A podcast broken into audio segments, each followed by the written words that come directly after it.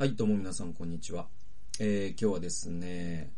えー、世界に新しい名前をつけるというタイトルで、人内と聖書研究とお送りしていきたいと思います。えーとですね、今回は民数記の32章38節というところなんですけれども、えー、こういう箇所ですね。および、後に名を改められた、ネボとバール、メオン、また、シブマを立て直した。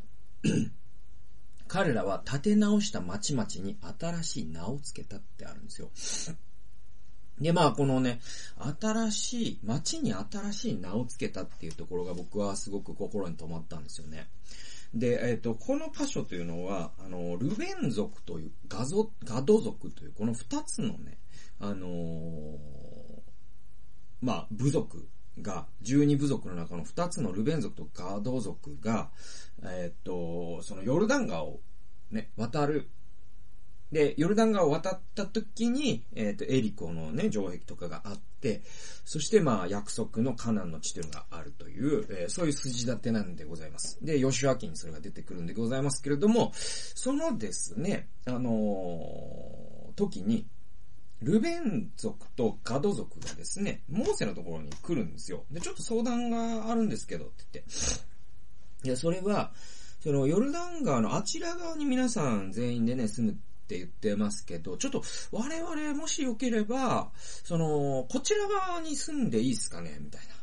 な、ああ、話になるんですよ。で、そうするとね、モーセはね、え、なんだと？と。我々と行かないのかと。つまり我々が戦おうとしている戦いに君たちは参加しないの裏切り者なのかみたいな、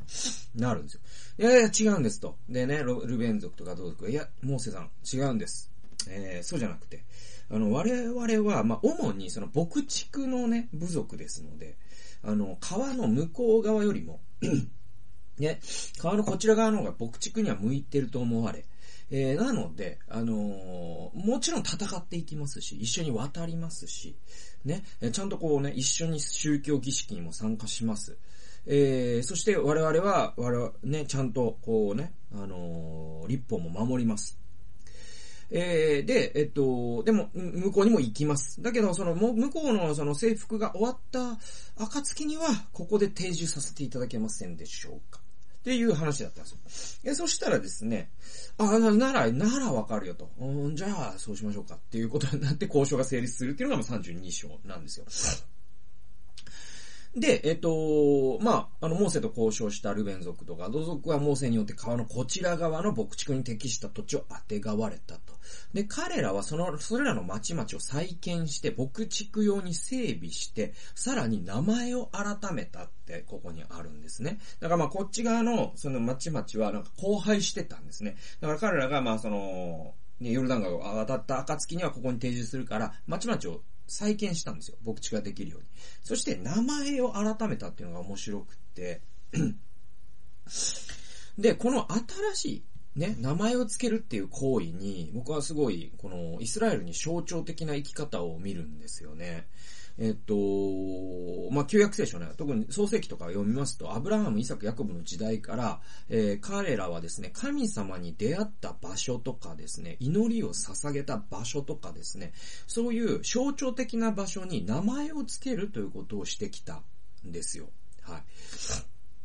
で、あの、今ですね、いわゆるその異教世界と言われるものに彼らが、あ侵入した時に、彼らは異教的な世界観で付けられていた古い名前を新しい名前に改めることで、世界を新しい絵の具で塗り替えていったわけですね。で、えっと、なんだろうな、まあ、えっと、まあ、これはね、実は、その、江戸政府といいますか、大和人が、ね、北海道に行ってね、アイヌの土地に新しい名前を付けていった時にも起きたことで、で、それって帝国主義であり、文化侵略侵略主義じゃないですか。で、あとあの、ピューリタンがね、アメリカに行った時に、えっ、ー、と、ネイティブアメリカンの土地に新しい名前を付けていったニューイングランドとかね、えー、まさにそうじゃないですか。で、ニューなんとか、ニューハンプシャーとかそうじゃないですか。で、えっ、ー、と、そういうのって、文化侵略主義で、っていう僕は支持しないんですよ。で、で、それの文脈で捉えると、これもどうかなと思うんだけど、でも、それは一旦置いときましょうよ。それはそれとしてもう一つの問題として、一回留保します。棚上げします。これについてはまたいつか、別のテーマの時に語られると思いますから、一回置きます。一回置きますとですね、やっぱりですね、ここは世界を新しい絵の具で塗り替えていったっていうポイントに僕はすごい力点が置かれるべきだと思うんですね。はい。っていうのは、その、と、その古い名前が何だったのかってことは書かれていないんだけど、もしかしたらですよ、その古い名前っていうのは、その、異教、神を知らない世界観によって付けられたその土地の名前、もうすでに荒廃しているね、えー、町なんだけれども、その名前が例えばね、なんだろうな、神を知らない世界観で付けられた名前。えー、そうですね、その町の名前は、えー、なんだろう、うんと、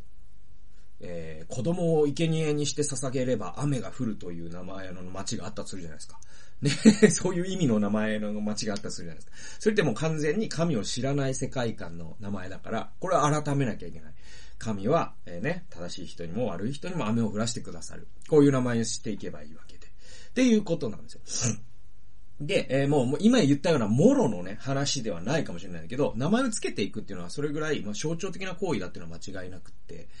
で、ここにはですね、世界の再解釈っていう、えー、宣教的行為があるように僕は思えてはならないんですよ。で、宣教的っていうのは、その、宣教ってね、日本語にしちゃうと宗教を広めるっていう意味になっちゃうんだけど、英語だとミッションなんですよ。一言でミッションです。で、このミッションっていうのは、不況みたいな意味合いだけじゃなくて、あの、神の働きなんですね。えー、で、その神の働きがここに僕はあるなと思うんですよ。で、えっと、創世記2章に、えー、耕すっっていうですね、言葉が出てきますね。で、人間に神が最初にエデンの園で与えた仕事っていうのは、この地を守らせ、耕させたって書いてあるんですよ。で、英語で、えー、カルティベイトなんですね。神が人類に与えた最初の仕事はカルティベイトなんですよ。で、このカルティベイトっていうのは実はラテン語においてカルチャー、ね、カルチャー、つまり文化と同じ根っこ、ご、えー、同じ語源を持つ言葉なんですよ。だから文化と耕すっていう、このカルチャーとカルティベイトって、ま、同じ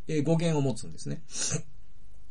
だから文化によって我々がその世界を耕せって神が言った時にカルティベイトでありカルチャーなんですよ。だから、えー、私たちはもちろん文字通り土をいじって世界を耕すってことも、えー、神から、えー、仰せ使ってるんだけれども、神は実は、まあ、ユルゲン・モルトマンっていう、あの神学者が言ってることなんですけれども、神は実はそのカルチャー、この世界を文化によって上塗りしていくっていうか、この世界には文化がないと。人間がいない世界には、あまあ野生動物はいるかもしれないし、野生動物の文化もある程度あるかもしれないけど、人間が考えるような文化はない。ね、そこに人間の文化というものを、まあ、植え付けていくというか、で、文化によって世界を再定義し、再解釈していく存在なんだよってことを、まあ、ユルゲン・モルトマンっていう、まあ、あのね、20世紀最大の神学者の一人が言ってるんですね。で、あとはもう、あの、創世記のもう一個の場所では、もう一個の場所というか、その、ね、男に女をね、助けて、えー、を与えたという箇所ですね。2章ですね、これも。えー、ここでは、あ人が、被造物にどのような名前を付けるか、神はご覧になったっていうくだりがありますよね。だから名前を付けるという行為自体が実は神のミッションと深い関わりがあります。で、名前を付けるっていうのはどういうことかっていうと、これまあ、あの、言語学とか解釈学とか現象学とかにも関わってくるんだけど、実は名前を付けるっていうのは、あの、実はですね、世界を解釈する行為なんですね。で、新しい名前を付けるっていうのは世界を再解釈するという行為なんですね。で、そう考えると、実は私たちは世界に新しい名前を付ける存在なんですよ。特に、えー、キリスト者となった私たちは、常に世界に新しい名前を付けるように、むしろ期待されている存在なんです。えー、この時は、ジオグラフィックな、地理的な場所に新しい名前を付けたっていうのが民数記の32章ですけれども、えー、現代の私たちで言うとね、えー、えー、と、地理的な話以上に、例えばね、仕事とは何かということに新しい名前を付けるっていうのは神の働きの一つなんですよ。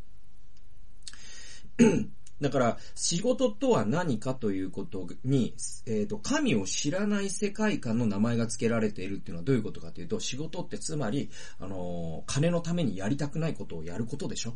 ていう名前があったとしたら、ね、えー、クリスチャンはですね、え仕事っていうのは神のコーリングに応答し、そしてこの世界を祝福していく行為なんだっていう新しい名前をつけるんです。これ再解釈なんですよ。ビジネスとは何かこの世の人が定義したビジネス観があるじゃないですか。そのビジネス観を聖書的なビジネス観で置き換えていくんです。この世の人が定義した子育て観があるじゃないですか。これを聖書的な子育て観に置き換えていくんですよ。えー、この世の定義人が定義した夫婦関係があるじゃないですか。これを聖書的な世界観に基づく夫婦関係観に置き換えていく。恋愛とは、お金とは、生きる意味とは何か。こういったあ、あらゆることに新しい名前をつけていく。そしてその名前が、まあ、神の御心に基づくような名前であるということが、まさにミッションオブゴッドですね。これ、宣教と言えるんじゃないでしょうかと、えー、私は思うわけですよ。で、そういった神羅万象につけられた古い名前を捨てて、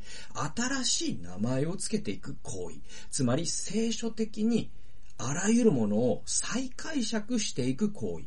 そしてまあ、再解釈するだけじゃなくて、それを生きていくんですね。ウォークザトークですね。行動、言行一致によって。それこそが、実は神の宣教の働きに他ならないんじゃないかと、私は思うんですね。で、これに結構僕はもう自分の全人生かけていると言って、えー、実は差し支えない。まあ、それぐらい僕が情熱のある分野であり、えー、世界に新しい名前をつけるっていうのは、まあ、皆さんの